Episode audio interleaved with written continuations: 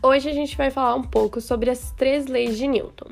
Para a gente entender as leis, a gente precisa saber primeiro de onde elas vieram. Então, Isaac Newton, ele nasceu em 1643, foi um físico, astrônomo, alquimista, filósofo natural e teólogo.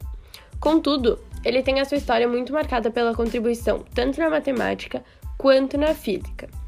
Em 1727, ele publicou uma obra chamada Princípios Matemáticos da Filosofia Natural, onde ele conseguiu descrever o mundo natural através da matemática, e foi nessa obra que ele propôs o que a gente conhece até hoje como as leis de Newton. Então, para a gente entender essas três leis, a seguir vai ter uma explicação sobre cada uma delas. A primeira lei de Newton, ela é chamada de lei da inércia ou princípio da inércia, que nos diz que a inércia é a tendência dos corpos de permanecerem em repouso ou em movimento retilíneo uniforme, que também é conhecido como MRU. Assim, para o corpo sair do repouso, ele precisa que uma força comece a atuar sobre ele.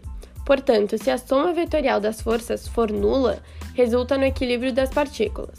Porém, se houver forças resultantes, que é a soma de todas as forças presentes em um corpo, vai produzir uma variação na velocidade. Para a gente entender melhor essa lei, a gente pode pensar em um exemplo do nosso cotidiano. Quando a gente está dentro de um carro em uma determinada velocidade e a gente avista um cachorro na nossa frente, rapidamente a gente vai frear o veículo. Porém, a tendência é que o nosso corpo continue o movimento. Assim, a gente seria jogado para frente. E é isso que explica a lei da inércia.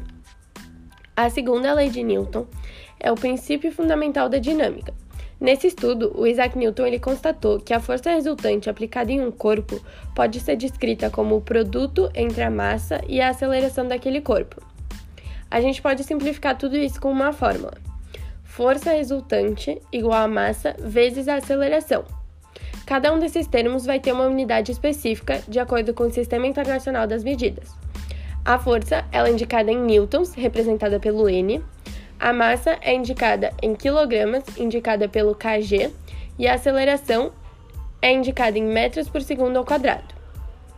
É importante a gente lembrar também nessa lei que a força é um vetor, ou seja, ela vai possuir módulo, direção e sentido.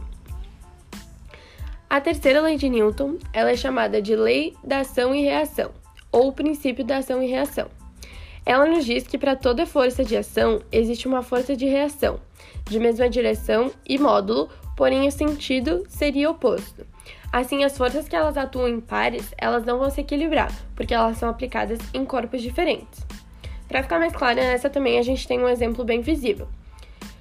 A gente pode pensar em dois patinadores parados um de frente para o outro. Se um deles decidir empurrar o outro, ambos irão se mover em sentidos opostos e isso é o que explica a lei da ação e reação, e essa então foi a explicação das três leis de Newton.